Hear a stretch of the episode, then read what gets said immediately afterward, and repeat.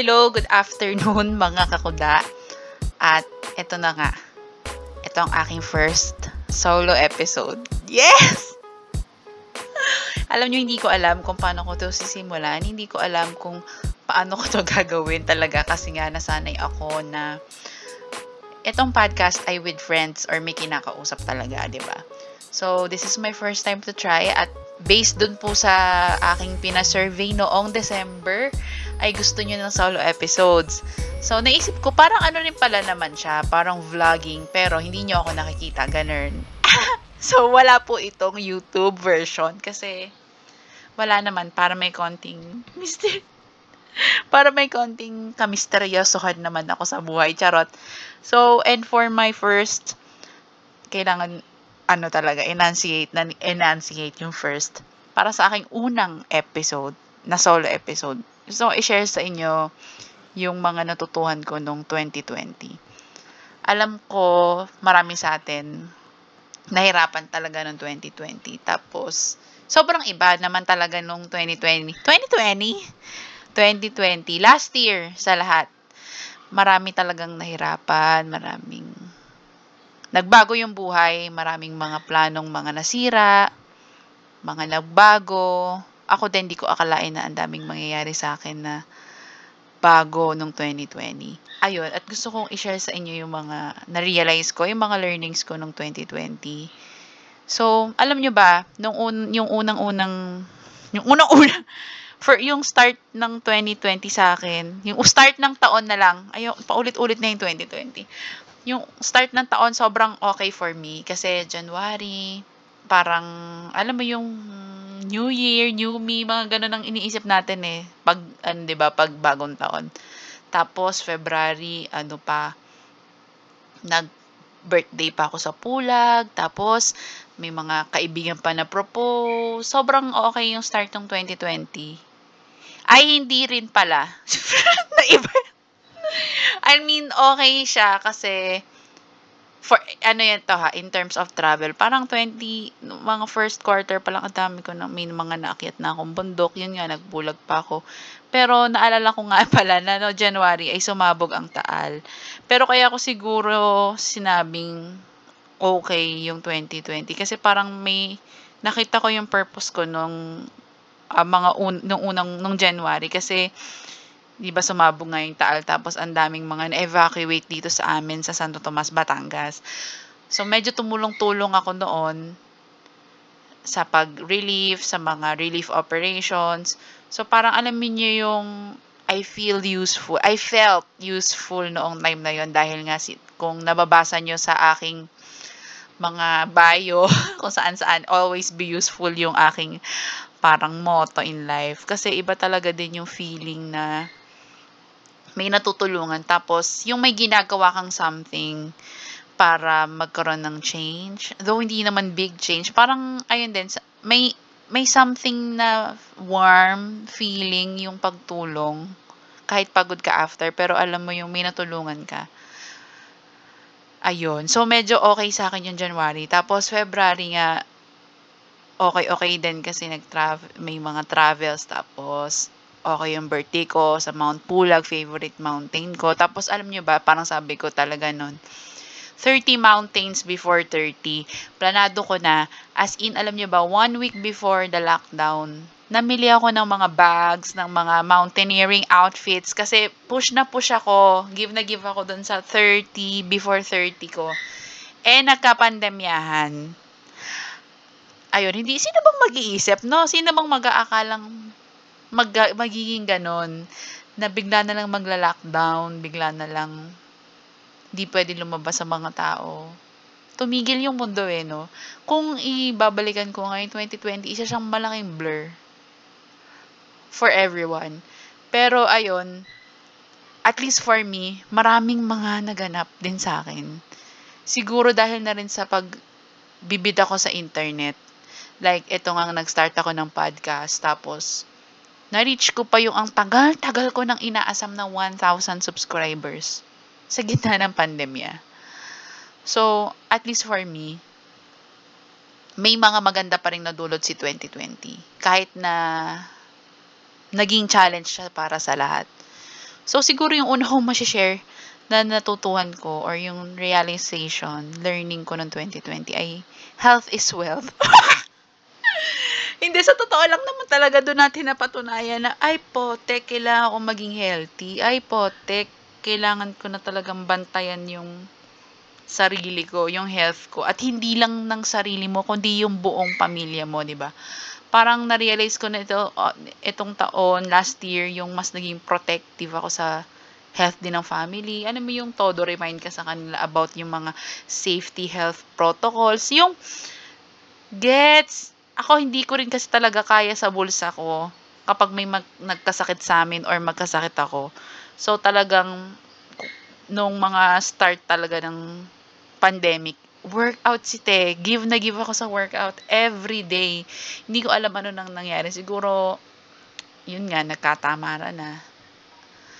Pero doon ko na-realize talaga na ang ka, ang ka, doon ko na-realize ang kahalagahan ng kalusugan. Yes, nutrition month. Siguro yung pangalawa kong na-realize ay pwede na pala tal- pwede pala talagang mag-work from home. Like working from home, remote, remote work is actually feasible. Di mo kailangang pumunta ng opisina, mag-commute para makapagtrabaho. Ako, sobrang naging okay siya for me na-realize ko na baka in the future, gusto ko na lang to. Ayoko nang magbiyahe ng malayo. Yun siguro, as someone na laging malayo nag-work, kasi parang wala akong mata- mahanap talaga ditong work na malapit sa, dito sa amin sa Batangas. Yung work ko laging magdodorm ako, magre-rent ako ng apartment, or mag-uuwian ako pero sobrang aga mo gigising, ang tagal ng biyahe Ganon. So, na-realize ko, di mo pala kailangan bumiyahe. Kaya naman palang gawing ang trabaho sa bahay. So, ayun. Parang ang ako talaga, leaning towards to, kung may makita akong mas stable na remote work, baka i-push ko siya. So, pakinggan nyo rin yung episode with Reg Kiko ng Kuda Serien. Dami ko din talaga dong realizations na kaya, kaya yung remote work. Tapos, kung ako pa na ang gusto ko talaga din i mag-travel, ang goal ko mag-travel, kaya mong mag-work while traveling, parang ganun. Mahirap lang sa akin talaga, ang hindi ako pwedeng bumitaw agad sa isang trabaho. Kasi nga, marami akong binubuhay. marami akong binabayaran. Parang, may mga privilege lang din talaga na kaya nilang, oh, okay, resign po, take maghahanap ako ng freelance work. Hindi ko siya kaya. Kasi, pa ngayon. So, tingnan natin in the future. Kung bubumbumpaw ang YouTube, bubumbumpaw ang podcast, tas makahanap ng stable na remote work, kaya siya eh. Kaya yung work from home na setup. Kasi isip, isip ko, binabayaran ko rin naman tong bahay. Tapos, Oo nga, no, nagre-rent pa ako, ganyan, ganyan. Pero, though, may mga, ano yun, ha, may mga negative kineme din yun, like, dahil nga magkakasama kayo lagi sa bahay ng family, nakakapikunan na, nagkakaasara na, nagkakarindihan na, tapos parang medyo walang freedom, no? So, medyo, ako din gano'n, parang ang, may part naman na gano'n na, ah, noong ako ay na, mag-isa lang sa QC, mas may freedom ako, ganyan. Pero, yun nga, depende rin sa priority mo talaga. Ang priority mo ba ay talagang makaipon? Feeling ko mas makakaipon kung working from home. At dahil nga noong nandito na tayo sa bahay, dahil nagwo-work from home na nga, ngayon ko rin na-realize yung importance ng cozy na home. Kasi nga, bahay mo to. dito ka nakatira. Nakaka-stress kung magulo, kung hindi maayos yung buong 2020 na yon, besh, ang dami kong nailabas, nakaperahan dahil nagpaayos ako ng bahay. May mga pinaayos na certain. So, matipid siya in a way, pero magastos din dahil ang dami kong pinaayos. Nagpagawa ako ng cabinet kasi parang nasus na-eyesore ako dun sa mga cabinets na iba-ibang kulay. Tapos, yun, napagawa ko ng isang malaking cabinet. Tapos, ang dami pa, ang daming naamang kong mga napaayos dito sa bahay. Kasi nga parang, dahil nga, ang tagal mo sa bahay, lagi kang nasa bahay, makikita mo yung mga kailangang i-improve sa bahay. So, yung mga haul ko, kung napansin nyo, eh, puro mga talagang household mga kineme. So, talaga palang, your home is your sanctuary. Charot, hindi ka alam. Iba kapag maayos yung bahay. Iba. Ngayon ko na-appreciate yung nasa bahay talaga. Dapat sa bahay mo, comfortable ka. Ayun. Kaya, feeling ko hindi ko na kayang tumira sa parang magulong bahay, yung ganon. Gets nyo ba? Kasi feeling ko ng mga college, ng mga gan nung mga bata pa ako, kaya ko pang mga ganun eh, magulo-gulo ang mga paligid. Pero ngayon, dahil siguro dahil tumatanda na, gusto mo organize na yung paligid, ganyan. Hay kakuda, ikaw ba ay magpapabudol sa Shopee? Kung magpapabudol ka sa Shopee, ay idamay mo na ako dyan. Alam nyo ba? Alam mo ba na ang Kuda Serye is now a sponsored podcast by Shopee. At kung ikaw nga ay magsha-shopping habang nakikinig nitong episode na to, i-click mo yung link ko. Nandyan sa description nakalagay podlink.co slash 6ux. Pag kinlik mo yan, papapunta ka ng Shopee at ayan na, start mo na yung budol na yan. Mag-shopping ka na at para ako din ay makapag-shopping. Thank you Shopee for sponsoring this episode. Bye! So, kaya tayo ay naparami-rami talaga ng haul sa Lazada at Shopee, mga ka-justers, mga kuda. Siguro, ano, isa pang learning ko ay okay lang na i-treat mo yung sarili mo. Naman. Parang ano, hindi ko talaga din dineprive yung sarili ko noong 2020 dahil nasa bahay lang naman ako. Kasi parang na-realize ko nga, no, for the past 3 years, 4 years, hindi ako masyadong ang, hindi ko tinitreat yung sarili ko ng material things, yun na lang. Siguro dahil nga medyo minimalism, minimalism. Pero sa totoo lang, poor lang talaga. Ayun, kaya may, ngayon 2020 ako nakabili ng laptop. Bumili ako ng camera parang pinagbigyan ko ngayon yung sarili ko na bilhin yung mga kailangan ko. Siguro yun yung ano ko, yung ibig sabihin ko na it's okay to treat yourself once in a while na pagbigyan mo yung sarili mo. Kasi din siguro dahil ang isa ko pa talagang kasiyahan ay travel, ayun yung inalis sa akin.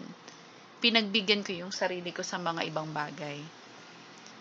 And ito siguro, lagi kong nababanggit yung minimalist, minimalist, ganyan, minimalism. Less is more talaga. Dami ko na rin mga na-let go. Na kahit na bumibili ako ng bagay, I make sure na hindi rin most of the time ha. I, uh, I sometimes make sure na talagang need ko yon At lalo na nung nagpagawa ako ng cabinet, na-realize ko, ah, ang dami ko palang damit na hindi na nagkasyaho doon sa pinagawang cabinet na naka, na-stress din ako doon. So, talagang sabi ko, less is more.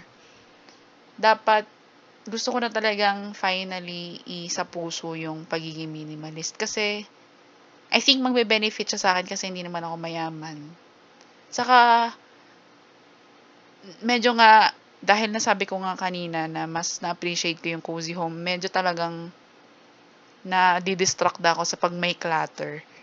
So, ayun, bago talaga ako bumili ngayon, sana ngayong 2021, ay talagang masabuhay ko siya ng todo-todo eh, no?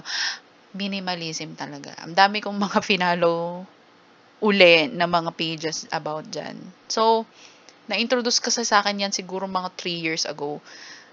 Kaya ako din na-realize na mas marami akong shinaping last year kasi meron akong ginawa na yung 100 days without buying anything. So, ayun, bala ko ulitin siya. Yung, yung 100 days na yun, ang, ang dapat bilhin ko lang ay talagang need and grocery. Pero kung wari, accessories, ganyan, di na talaga ako bumibili ng mga ganyan. So, bala kong gumawa ng YouTube video na parang things that, ano, hindi ko na binibili. So, sige, medyo punta tayo sa serious part. So, yun yung mga medyo, ano, no, um, tangible. Tangible, tama ba yun? So, ako talaga, mental health is, ano talaga, is key. Hindi. Kung alam nyo nga, lumipat ako ng work, um, siguro, pag na, medyo maselan yung issue. Pero yun nga, pinrioritize ko yung mental health ko. over higher pay, ganyan. Gets nyo? So, gets nyo na siguro yon na naisip ko nga, alam nyo, marirealize nyo, siguro pagtanda nyo, na hindi pera talaga ang susi sa lahat. Though, oo, yes, I'm, kailangan ko ng pera asa mahirap, pero iba, baka naman meron pang ibang way na makakuha ng pera na hindi mo masasacrifice ang iyong mental health. So, ayun, nung 2020, prioritize ko rin yung mental health ko. Though, nahirapan din ako sa pag-iisip, sino bang maglilipat ng trabaho sa gitna ng pandemya. Marami, marami kami. marami rin akong mga kaibigan na lumipat din na work git sa gitna ng pandemic. Pero yon yun na lang sasabihin ko sa inyo na pinrioritize ko yung mental health ko. Though, siguro hindi, ayoko din masyadong magsabi ng men- about mental health kasi hindi naman ako diagnosed ganyan. Parang Basta yung kakalmahan, doon na prioritize ko yung kalmadong life na lang. Mas gusto ko na talaga yung kalma lang. Yun. Ang dami ko kasi masasabi kapag in-specify ko. So, yung mga kaibigan ko, alam nyo na itong sinasabi ko. mga kaibigan! So, next siguro ay wag mong ipilit yung sarili mo sa mga bagay o sitwasyon na hindi naman para sa'yo. Ayan. Lagi ko to siguro learning taon-taon eh pero, ayun, siguro tumatak siya for me ngayon dahil may situation na naman na parang ipipilit ko ba ang sarili ko dito? Parang hindi naman para. Parang hindi naman ako din binibigyan ng same na attention na binibigay ko. Hindi to love life. Ayun. So, mararamdaman mo yun eh kung hindi para sa'yo ang isang bagay. So, wag mo ipilit ang mga bagay na hindi para sa'yo. Pero paano mo nga malalaman kung hindi para sa'yo? Pero, hindi, hindi, ramdam natin yan. Kasi ako ramdam ko na, ay, hindi. May ganun akong gut feel na, ay, hindi, hindi ko to ipipilit. Sana nagigets nyo, no? yung pala hindi nyo gets. Tapos, ano,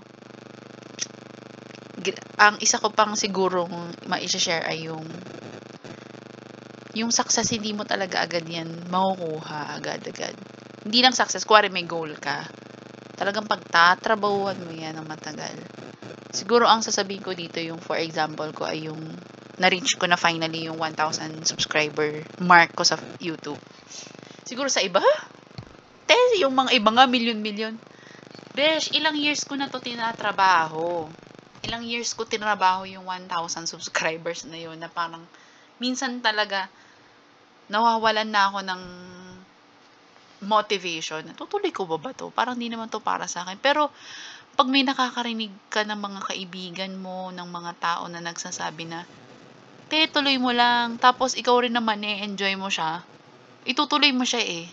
Parang, siguro, nung time na parang give up na ako, saka siya umariba. Yung parang bahala na.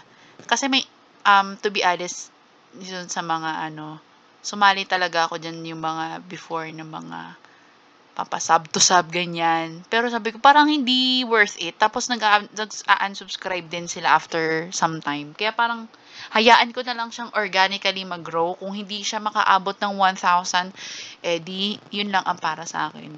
Pero, at least ngayon, lumampas na ako ng 1K. Tapos, sobrang saya ko talaga nun. Alam din yun mga kaibigan ko, na grabe yung kasiyahan ko nung na-reach ko na yung 1,000 subscribers. Nakakala ko talaga, OA man, pero akala ko hindi ko na siya ma-reach ever. So, very, very grateful. Tapos, nagbukas din siya ng maraming pinto sa akin. Lalo na itong podcast, napaka grateful talaga ako dito. Dahil, ang daming nagbukas na pinto na hindi ako pinapasok, Jar. Na pinapasok ako. Like, may mga biglang guestings na, mga ganun, hindi ko, te, as a pabida, yung mga kaibigan ko, alam nyo yan na gusto ko yung mga ganon, na mga ako i, may expose. Ayun, so, very, very grateful talaga na sa sarili ko. Charot! Kasi kung tingin ko, kung nagpakain ako sa lungkot nung pandemya, hindi ko ma-achieve lahat ng to. So, ang galing ko din. tama lang din na minsan purihin niyo yung sarili niyo. Kasi kung hindi ko ginawa siguro yung Koda serye, tumigil na ako sa YouTube. Kasi wala na akong maisip na content. Ayo, na awkward kasi talaga akong mag-vlog-vlog dito sa bahay. Lagi ako nasa kwarto pag nag-vlog. So, hindi yan nakikita ng family ko. Tapos, na awkward ako. Talaga, pag sa kanila, hindi ko alam. Alam ba yung sa family pa ako na awkward, no? Ayun.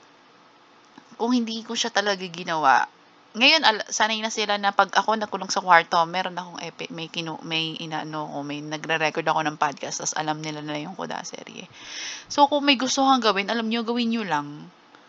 Pero eto ha, hindi porket ginawa niyo ay sa success na agad yung punta niya. Gets? Kuwari, pagka podcast ko, akala ko then madaming makikinig, ganyan. Ngayon, konti na lang yung nakikinig ng podcast. So, meron pa rin mga challenges. So, at least na lang din, sinimulan ko siya. Dahil nga, nagbukas siya din ng maraming pintuan para sa akin.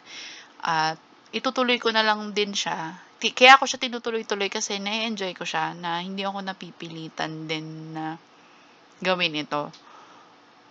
At hindi ko siya parang ginagawa para sa iba. Ginagawa ko siya para sa sarili ko. So, kayo, kung may gusto kayong gawin, kung gusto nyo mag-YouTube, alam nyo, ang dami kong mga ganun eh, mga nakakwentuhan na, huy, ang galing mo, nag-YouTube ka. Sabi ko, mga te, gawin nyo lang. Pag ginawa nyo, tuloy-tuloy nyo na yan.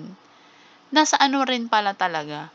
Nasa gawa din. Nasa tao ang gawa. Sabi nga, lagi, lagi nga sinasabi ng mga tao, nasa Diyos ang awa, nasa tao ang gawa. Kung puro sabi ka lang, hindi mo naman ginagawa, hindi mo naman sinisimulan, eh di wala. Ayun. So, tapos na-realize ko din, no, kahit kapag gusto mo, kahit wala ka nung nakukuha pera, dahil gusto mo siya, e itutuloy-tuloy mo siya talaga. For example nga, si Kudaseti, wala naman pa ako diyang napapalang kaperahan. Pero, alam mo yun, dapat nga asa mahirap, eh, dapat give na give ako sa kaperahan. Okay lang siya for me feeling ko in the future talaga magbubunga na lang to lahat. Yung YouTube ko, hindi pa rin na po ako dyan kumikita.